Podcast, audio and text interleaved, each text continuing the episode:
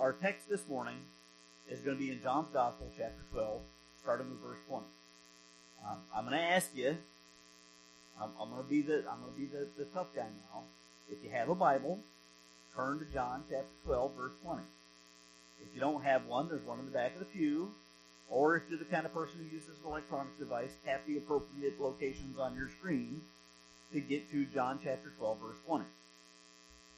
Um, while you're turning there, there are a couple of things I want to get out of the way first by way of context and, and preparation. Um, first, how many, be honest, how many of you have never read an entire book out of the Bible? One whole book, start to finish. Raise your hand. It's okay. All right. Okay. So, I want to challenge you. Read the book of John. The Gospel of John. Of the four Gospels, it is my absolute favorite because um, John presents a picture of Jesus that is so personal, so intimate, so close. Uh, because John, we know, is called the disciple that Jesus loved. It's obvious in John's gospel that he loved Jesus back. Okay? Um, John shows the most clear picture of Jesus' deity, of his majesty, of his power, and his humility. So that's my challenge for you. I'm giving you homework before we even get started. Read the Gospel of John.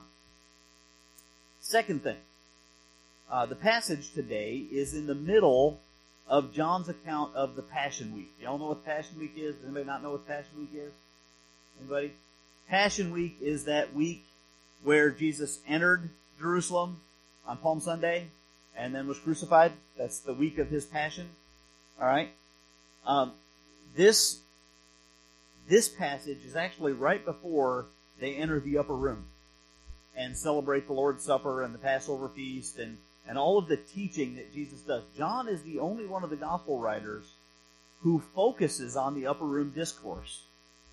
And when you're reading the book of John, from chapter 13 to chapter 17, okay, I'm gonna, I'm gonna do an old Air Force instructor trick, okay?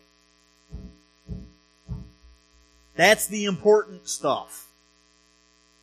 Not that there's unimportant stuff in there, but from 13 to 17, you need to pay attention to that. Okay? That's podium kicking.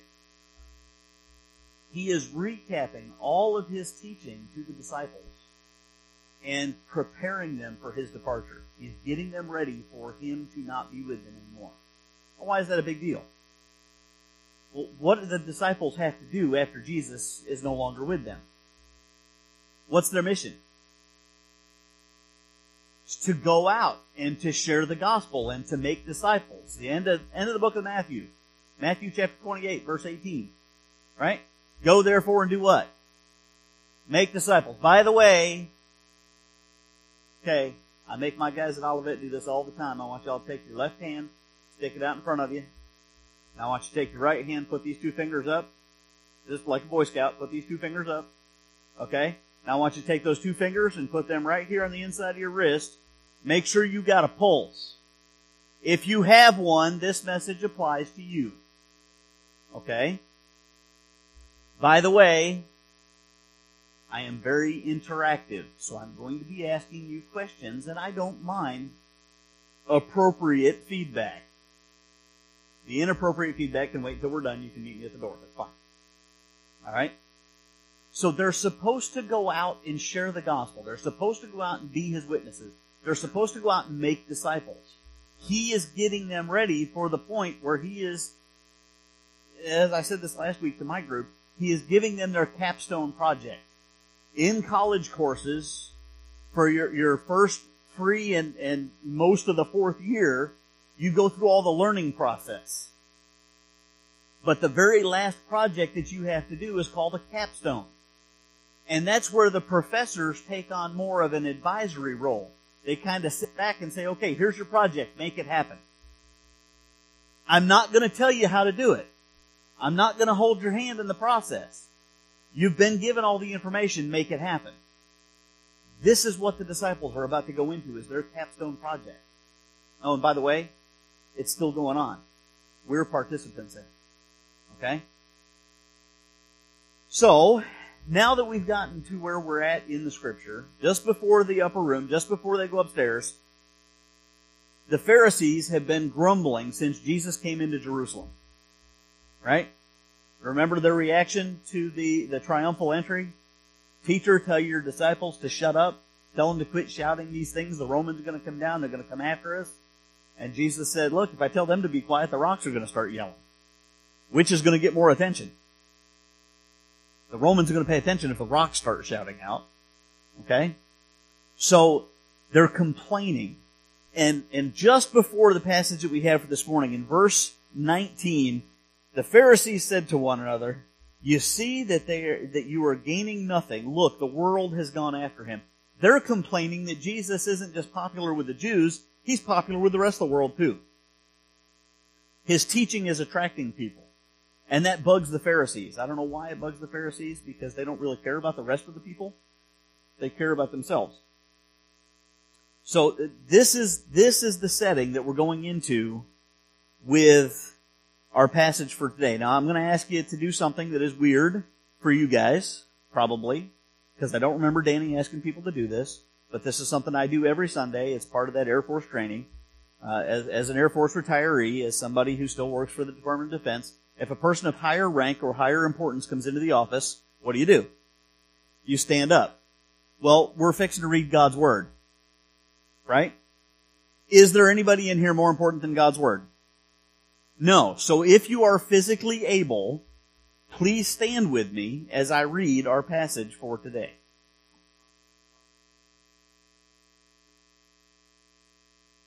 It's John chapter 12, starting in verse 20. Now among those who went up to worship at the feast were some Greeks. So these came to Philip, who was from Bethsaida in Galilee, and asked him, Sir, we wish to see Jesus. Philip went and told Andrew. Andrew and Philip went and told Jesus. And Jesus answered them, The hour has come for the Son of Man to be glorified. Truly, truly, I say to you, unless a grain of wheat falls into the earth and dies, it remains alone. But if it dies, it bears much fruit. Whoever loves his life loses it, and whoever hates his life in this world will keep it for eternal life. If anyone serves me, he must follow me, and where I am, there will my servant be also. If anyone serves me, the Father will honor him. Let's pray. Father, as we study your word this morning, and that's what this is, is, is a period of worship through study. Father, I ask that your spirit would reach in to those hard spots in our hearts. And we all have them. Father, soften those spots and let your word take root. That we can bear the fruit that Jesus requires of us. And we pray this in his name. Amen. Please have a seat.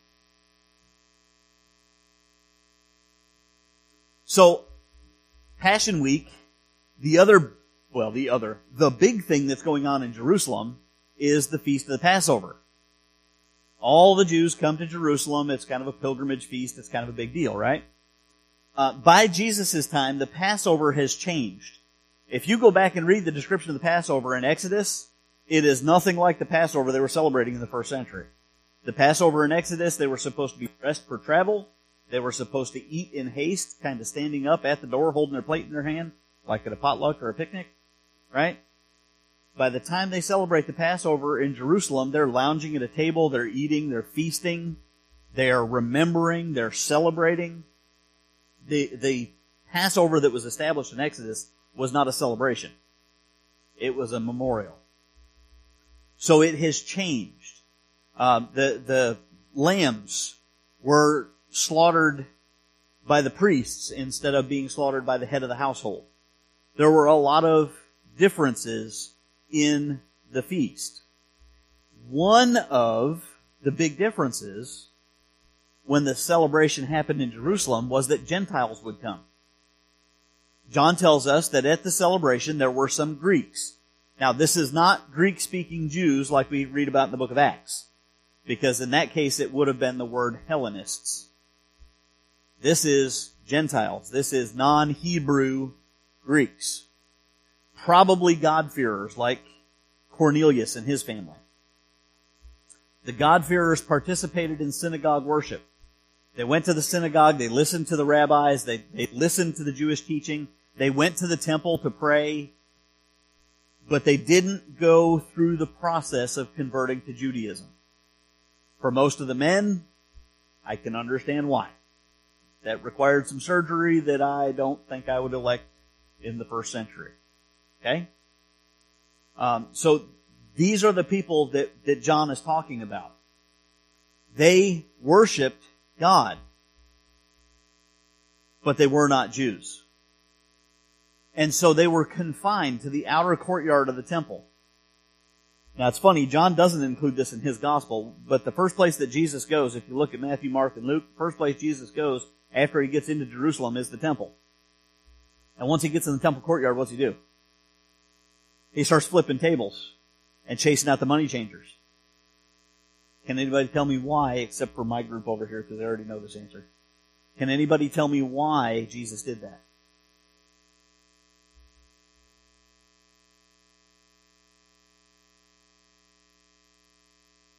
Okay? They were keeping people from being able to worship God.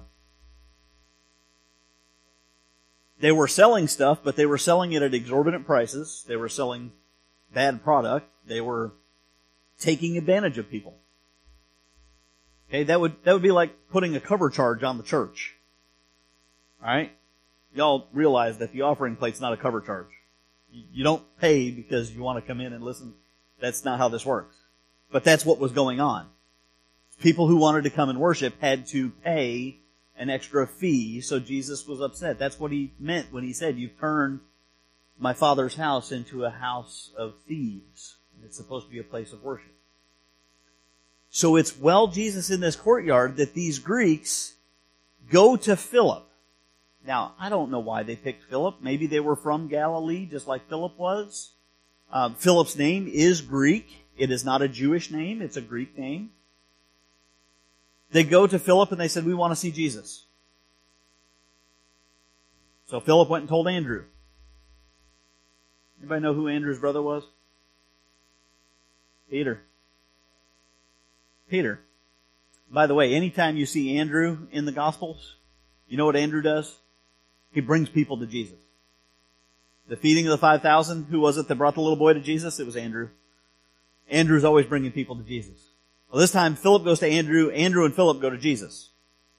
They were probably concerned about these Gentiles and how Jesus would react because now he's in Jerusalem, he's in the temple, he doesn't want to become unclean before the feast of the Passover, so they're probably trying to protect him, right? And previously in his ministry, he's made it very, very, very clear that he came first to the Jews. That doesn't mean he's excluding the Gentiles, but he came first to the Jews. So they come to Jesus and they say, uh, we got a group of Gentiles over here who'd really like to talk to you. And Jesus answered them. Now take a, take a close look at his answer in verse 23. The hour has come for the Son of Man to be glorified. That's a non-answer if I've ever heard one. Jesus, we've got this group of Gentiles over here that want to come meet you. The hour has come for the Son of Man to be glorified. Okay? That, that's good.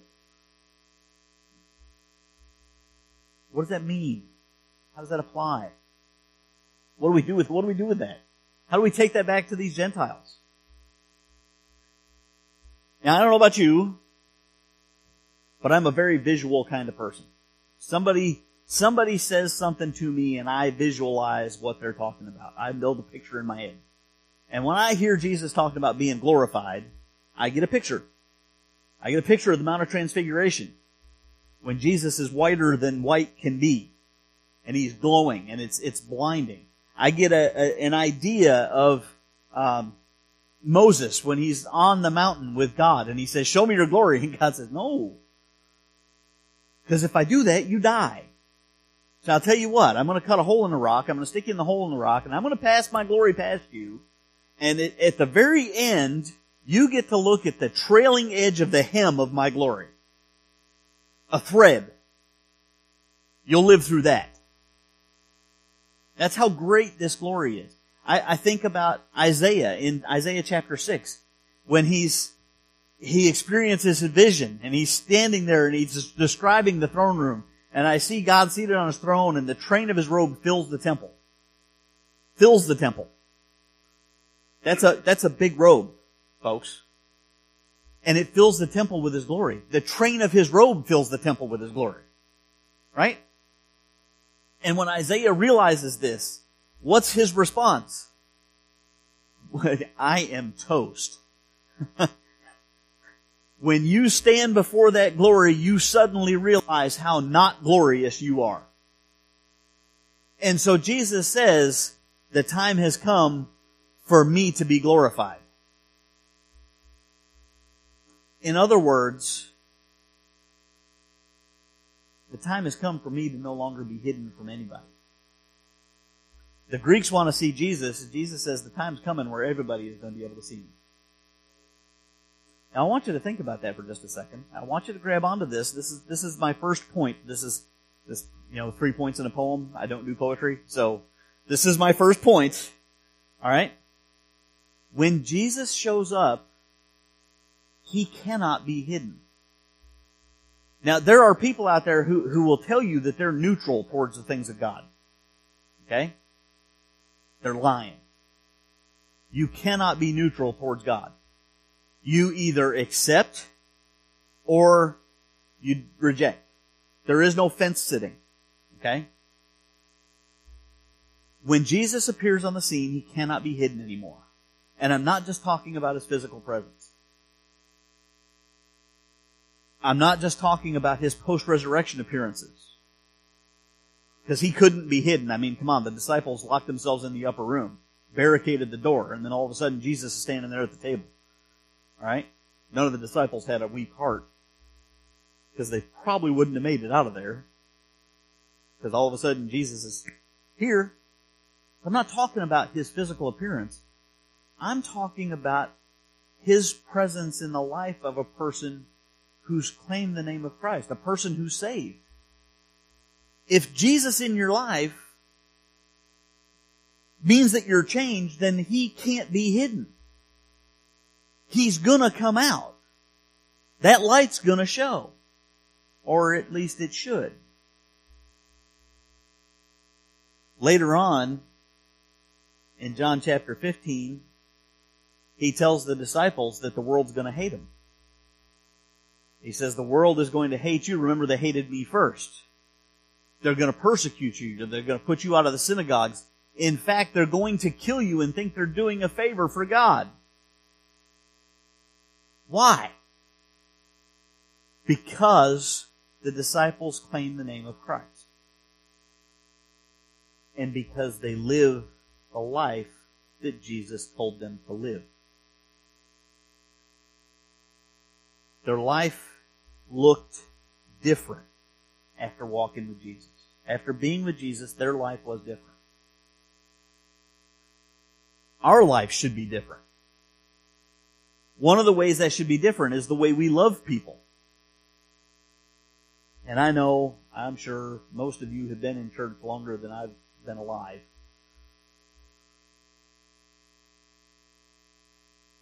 I don't get to say that around many people.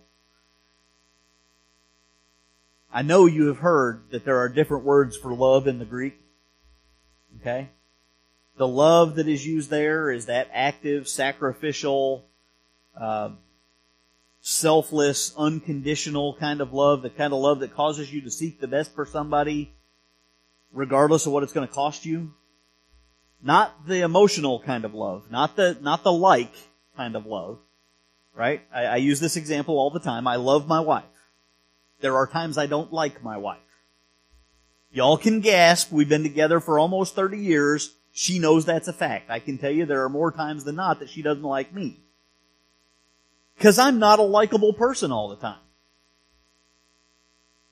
But we're commanded to love people unconditionally, whether we like them or not. And that's not just the people that we have relationships with, those are strangers. This kind of love is the kind of love that let, that, that makes, that should make us take a stranger into our home for a holiday meal or just because the weather is terrible and they're living out on the street. Or it'll make us go through the, the process of, of becoming an adoptive or a foster parent.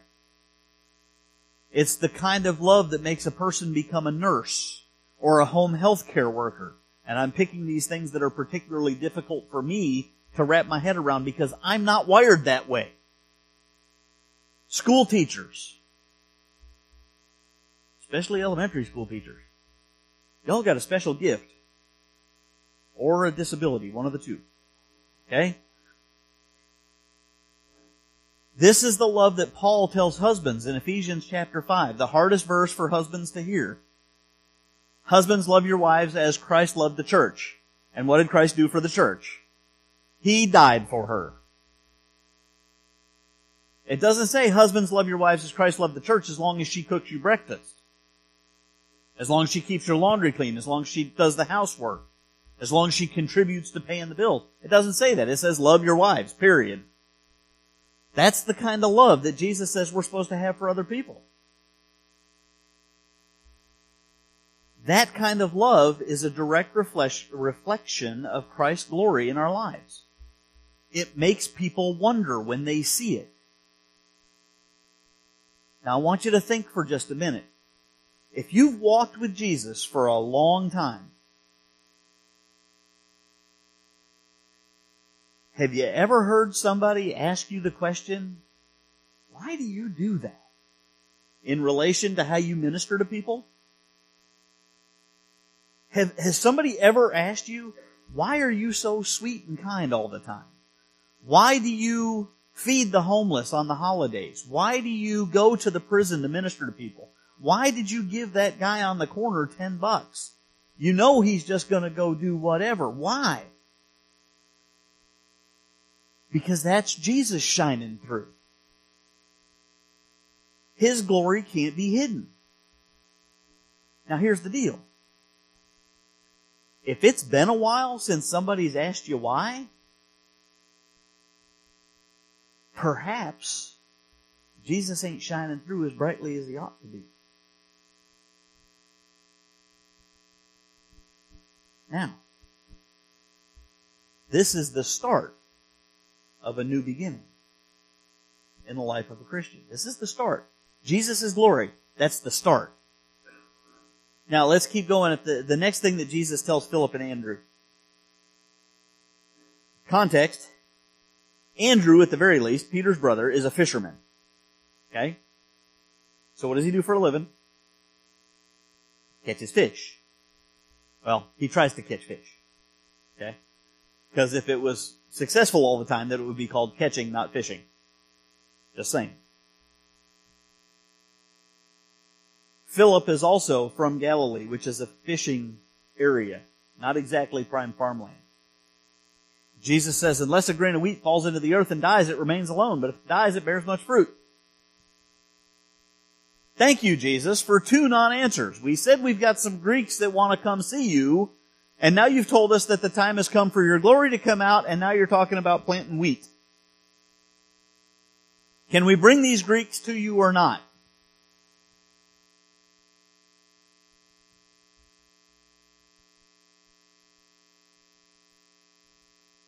Of course, as enlightened 21st century Christians, on this side of the New Testament, we can easily understand what Jesus means, right? That's a, that's a piece of cake. We can, we can look down our noses at those disciples who didn't get it because it's just clear as mud for us. If you look at it in context.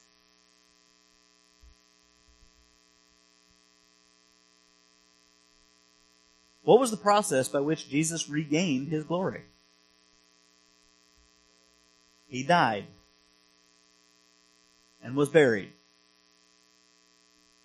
He fell into the earth and died. Just like a grain of wheat. Hmm. And he bore much fruit. So here's point number two. For those of you keeping notes. Point number two. Not only should our lives be permeated by the glory of Jesus when we are saved, but that new beginning in the Christian life requires our kernel of wheat to fall to the ground dead too in order for us to be fruitful. Now, uh, how many of y'all grow wheat? Not a real good place to grow wheat. The ground's too sandy and there's way too much water. So let me put it this way. What is the primary purpose of your salvation? Why are we saved? Okay? If your first answer has something to do with either being eternally present in heaven with God or being rescued from an eternity in hell, I challenge you to study harder on your discipleship. Because that ain't why we're saved. Those are what we call secondary effects. The primary reason we're saved is to glorify God. Okay? To bring Him glory. Well, we don't bring Him glory by just sitting around doing nothing. Bringing Him glory implies that there's work involved, doesn't it? Go like this. Okay? Look, if you've ever raised children and you've ever asked them to bring you something, you know how much work is involved in that bringing process. Hey, can you bring me a glass of water? Oh, I guess. Right? We're supposed to bring God glory. There's work involved. And we're also supposed to do work. We're supposed to be involved in serving other people, in loving other people, in changing people's lives. We are saved for the purpose of being fruitful in the kingdom. Now, where's the kingdom? When is the kingdom? Is, is the heavenly kingdom a future thing? The answer is yes. Is the heavenly kingdom a present thing? The answer is yes. Remember John's message when John came preaching out of the wilderness dressed in his, his cool camel hair coat? Right? With beard and bug parts sticking out of his beard, uh, uh, honey and bug parts sticking out of his beard? Right? You remember his message? Repent for the kingdom of God is where? At hand. It's right here. You can touch it. We live in the kingdom. We're supposed to work like we're in the kingdom. Okay? Ephesians chapter 2. Paul says that we're saved by faith through uh, by grace through faith. Right? And that's not our own. We can't boast about it. We can't brag. The only thing I contribute to my salvation is the need for salvation. But then in verse 10, he tells us that we are saved so that we can walk in the good works that Christ prepared beforehand for us to do. God had a plan for us before He ever sent Jesus down here. We are the means of sharing the gospel with people. We are the means of growing disciples in the church. God could have designed it so that every one of us at, at infancy was born with the kernel of the gospel in our brains and we just at one point snap and we accept it, just like when we switch from drinking milk to eating solid food. He could have done it that way, but he didn't. He could have designed it so that on every Thursday at 2 o'clock in the afternoon, the clouds in the sky will spell out the message of the gospel in the native language. He could have done that. He didn't. Instead, he designed it so that we get to take part in the process. But you know what that means? That means we have to take part in the process. We've got to be involved. Jesus told the disciples they would be his witnesses. You Remember reading that? Acts chapter 1 verse 8. You'll be my witnesses where? Jerusalem. Okay, hang on a second. Do we live in Jerusalem? No. So does this apply to us? Yes, where's our Jerusalem? Right here where you live. Okay, if you live in Gulfport, it's over there. If you're in Ocean Springs, it's over there. Woolmarket, that's part of Biloxi, so that's close enough. Okay? Judea. Harrison County. Samaria. Vancleave. Moss Point. Goshen. y'all are chuckling. How about down on the point in East Biloxi? You know, the other side of the base where most of us don't go? Right? Samaria are those places where we don't like to go because we don't care for the environment there. We don't necessarily care for the people that are there. Remember how badly the Jews hated the Samaritans? They would travel days out of their way to avoid going through Samaria. Jesus says, you'll be my witnesses in your hometown, in your local region, even to the people that you hate. And then, just in case you thought that gave you a loophole, the uttermost parts of the earth. So who are we supposed to be witnesses to? The answer is yes. Okay? So if you walk up to a person and you do that thing that I did with you this morning, and you go, okay, stick out your left hand, take two fingers, put them over here. Do you have a pulse? Yes. Then I'm supposed to be a witness to you. Kind of changes perspective, doesn't it? In the upper room, Jesus says, abide in me and let my commands abide in you so that you will bear much fruit. What do you say about the wheat? That unless it dies and falls into the ground, it'll be alone. But if it does die, then it will bear much fruit. Hmm. Jesus' will for our lives is to be fruitful. Now there are times that I'm blown away by the insight that Jesus showed. I shouldn't be. I mean, I, I accept the fact that He is the pre-existent second person of the Trinity. He is God. He's all knowing. But there are times that I'm really just blown away by His insight. He knew His audience. Not just the audience 2,000 years ago, but the audience here today. He knew people. If we have the opportunity to find a loophole in one of Jesus' commands, we're going to look for it. That's why that uttermost parts of the earth. I want you to be my witnesses wherever you go. Period. Right?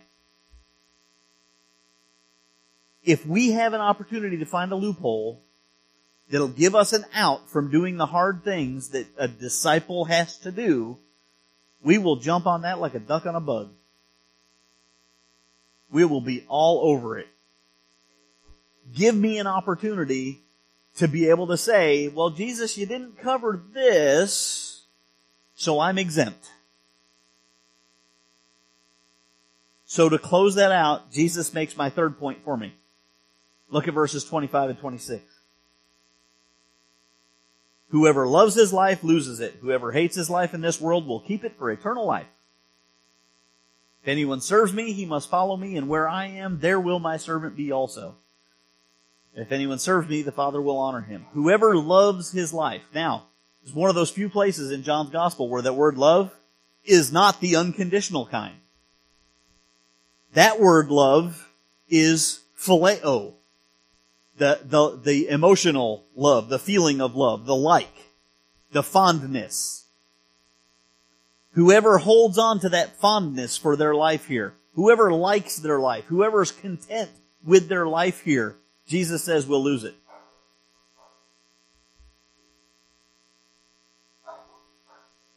But whoever hates, despises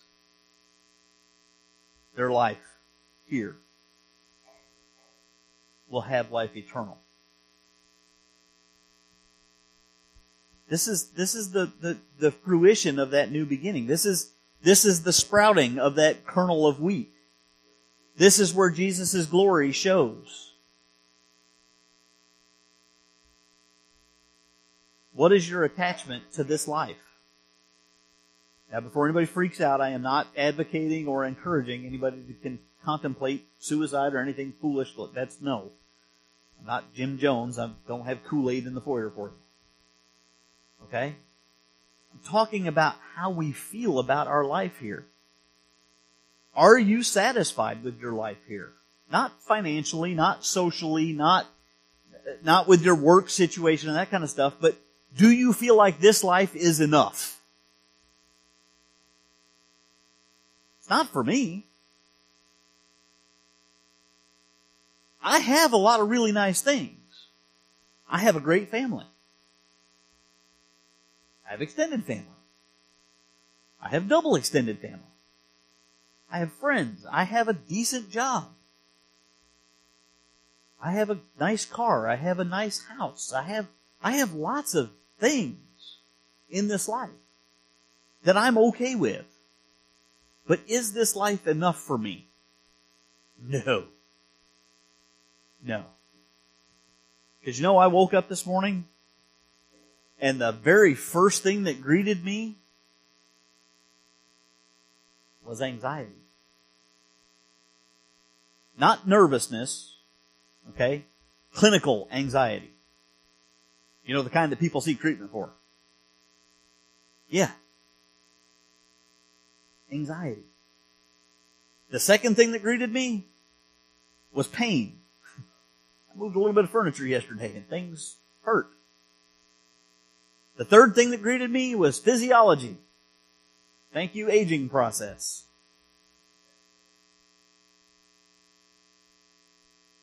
But that's not why I'm discontent with this life. I'm discontent with this life because every time I open this computer, or the one I have on my desk at work, or, or if I if I open my smartphone up, and I look at the news, or I look at Facebook, or, or whatever, wherever, what is what am I confronted with? I'm confronted with pain. I'm confronted with hatred. I'm confronted with conflict. I'm confronted with greed. Basically everything that God says He detests. Boom. Right in the face. I'm not content with this world.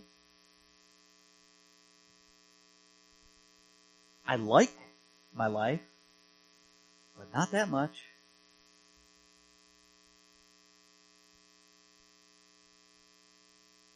This is how Jesus considers this. How serious it is to him. If anyone serves me, he must do what? Follow me. Right? Verse 26. There you go. Where's Jesus about to go? He's about to die. If anyone serves me, he must follow me. We must go where Jesus is. You remember Jesus was talking to the, the, the, Pharisees and he said that the physician doesn't go to the healthy people? Right? How about this as, as a, as a consumer? Have any of you ever had to call tech support, Cable One, AT&T, Verizon, any, any of those, you ever have to contact one of them? Have you ever just called up AT&T and said, hey, I just wanted to let you know everything's going great? No, we don't do that. We seek a doctor when we're sick. I, I do not walk into Keesler Medical Center just to go to my primary care doctor and say, hey, just want to let you know, doing good. No! Jesus said he didn't come for the righteous. He came for those who were lost.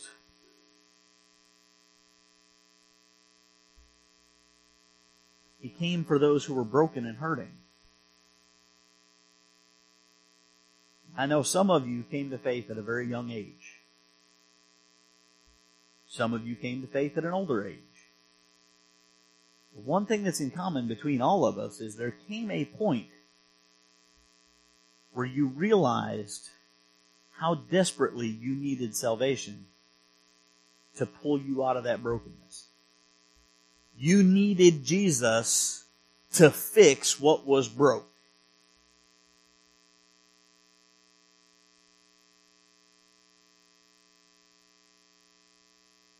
Now, in case I haven't stepped on your toes enough,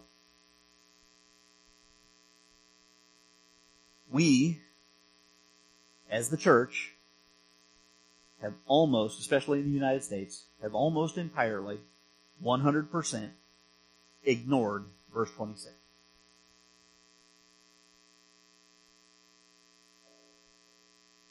If anyone serves me, he must follow me. We don't do that. We don't follow Jesus. We give him worship that we're comfortable with. Worship that we're comfortable with. Now what do I mean by worship that we're comfortable with? Alright? Where do we go to worship? Right here. In a nice warm building with good lights, good sound, people that we're comfortable with, and beautiful carpet.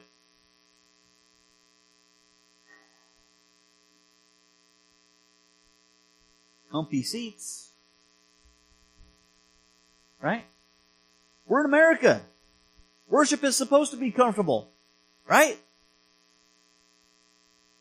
Think about this for a second. Worship means we are entering God's presence to show Him how worthy He is, right? Look at the biblical example of everybody who encounters God's presence. What is the first thing that God has to tell them? Or the angel? Or Jesus? Or whoever it is? Fear not. When was the last time you walked through those doors in fear?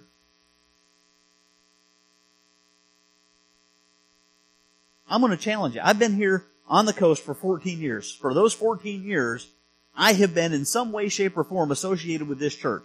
I have been in this sanctuary probably as much as most of you. Except Miss Jean, because she's been here forever.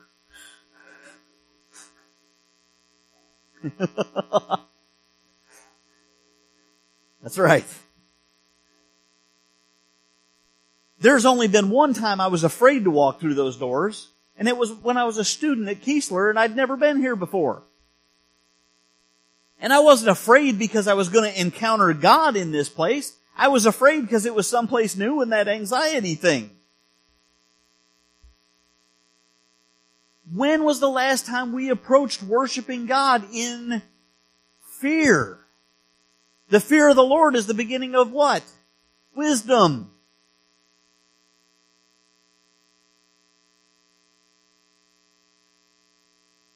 We worship where we're comfortable. This is rhetorical. I do not want you to raise your hands. I do not want to cause anybody to, to, to look down on anybody else. This is a, this is a question I'm going to pose to every person in here, and I want you to seriously, honestly, truthfully evaluate your answer to this question. Are you willing to go to the old golf course, you know, the abandoned one, back behind the Methodist church where the homeless camp is, just to go pray with people? Because you know that's what Jesus did, right? In Jesus' day, it was the leper colony. Jesus was the guy who went and touched the lepers. Would you be willing to go to the, the rehab, the, the methadone clinic or whatever it is, the treatment center down here on Pass Road, just past Advanced Auto Parts? the the new new new new horizon, new hope, whatever it is, treatment center. Would you be willing to go in there just to sit in the waiting room and pray with the people who are trying to get off of whatever substance they're addicted to? That's what Jesus did.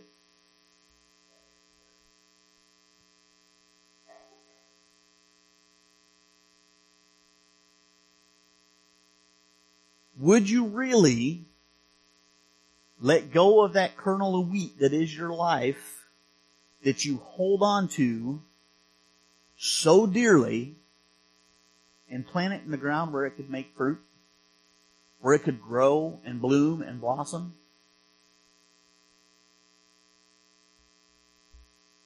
Matthew 28 verse 18, I already mentioned that today, right? Go therefore and do what? Make disciples. I had somebody ask me here a couple of months ago, who are you being discipled by? Is there a person in your life spiritually that you look up to?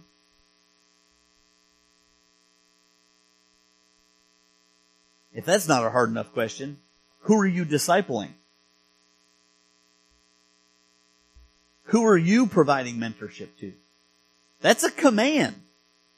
Go therefore and make disciples. The imperative word is make. Not go. The sense of that Greek sentence is as you go, since you are going, on your way to Walmart, make disciples. Since you're at school, make disciples.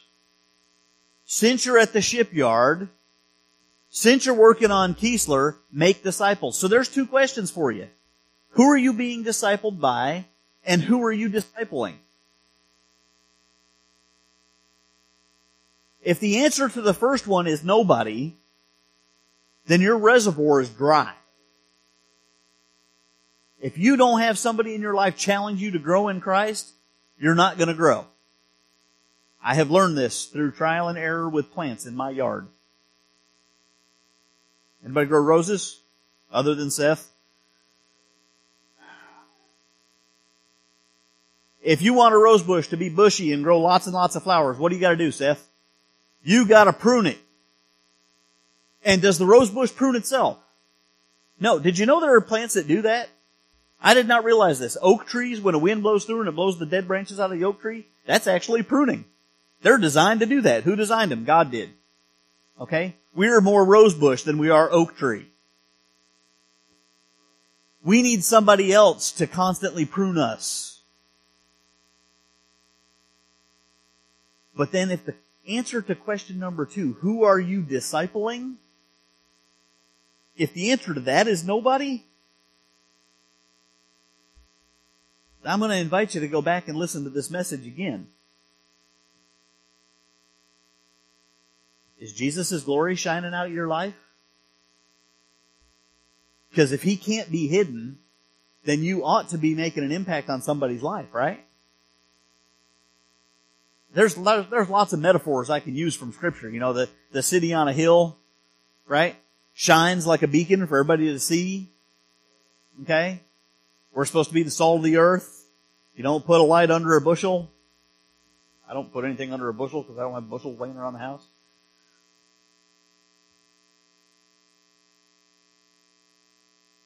I don't know if any of you have noticed. Now I'm going to get a little nostalgic. I might even get a little misty on this one. In 2001, November, I visited this church for the first time.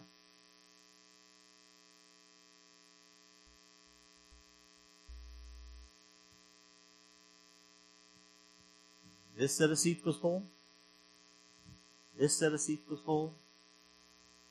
This set of seats was full. Nobody ever sits over here. Even back then. Yeah. Yeah, the youth did. In 2004, I moved down here and I made the Gulf Coast my home.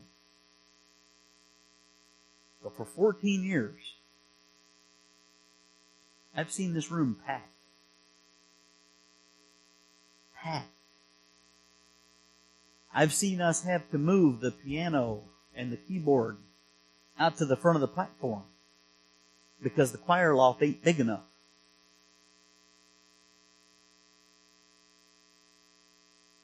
And I gotta tell you, it has nothing to do with the person standing right here. It has everything to do with the people sitting in the seats and it's not just here. Part of the reason I'm able to be here today is because the entity known as Olivet Baptist Church has less than 60 days left before that congregation closes down. Because the church quit following Jesus. Way before I got there. That was a dead congregation when I moved up there. They just didn't know it yet. The church in the United States is in peril. across the board, across denominations. Believe it or not, even the Roman Catholic Church is in decline. Why? Because we don't follow Jesus. We look for easy ways to grow our numbers. We look for events. We look for flashy. We look for stuff to make people come. We can't do that. Trust me.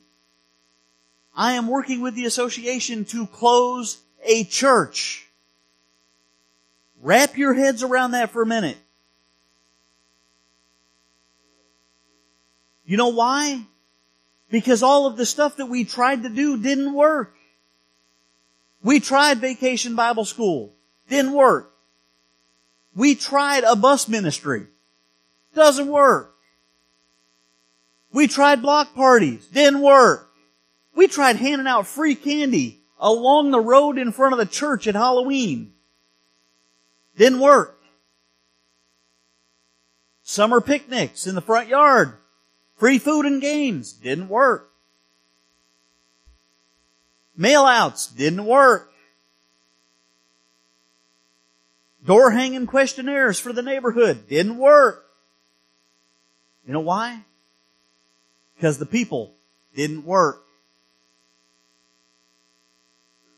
For 40 years, that church relied on the pastor and the senior deacon to grow the church. Two people. Y'all heard of the 80-20 rule? 20% of the, 20% of the people do 80% of the work? If there is one place in this world that should not be that way, it's the church. We gotta quit looking for easy. Jesus gave us the easiest way to grow numbers in the church. He did. I promise. You want to know how to find that easy way? Ready? Take your left hand, stick it out in front of you. Take these two fingers, check, see if you got a pulse. If you claim to love Jesus, follow him. Do what he's called us to do. The training's available. I don't know how, I don't know what to say, I don't want, Does anybody not have a Bible? Does anybody not have two Bibles?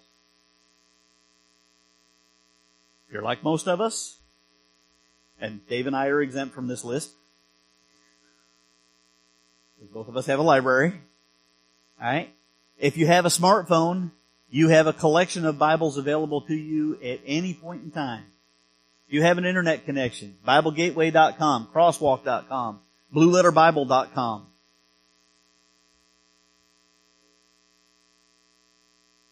If you need to know how to make disciples, that's what this place is for. If you need to know how to be a witness, that's what this place is for. But if you ain't gonna do it, no amount of programs no amount of music, no amount of flashing lights, or loud podium kicking preachers is going to change anything in this building. I am so glad Logan came in right there. Because that joy should be the joy that we have when we see that glory of Jesus in other people's lives.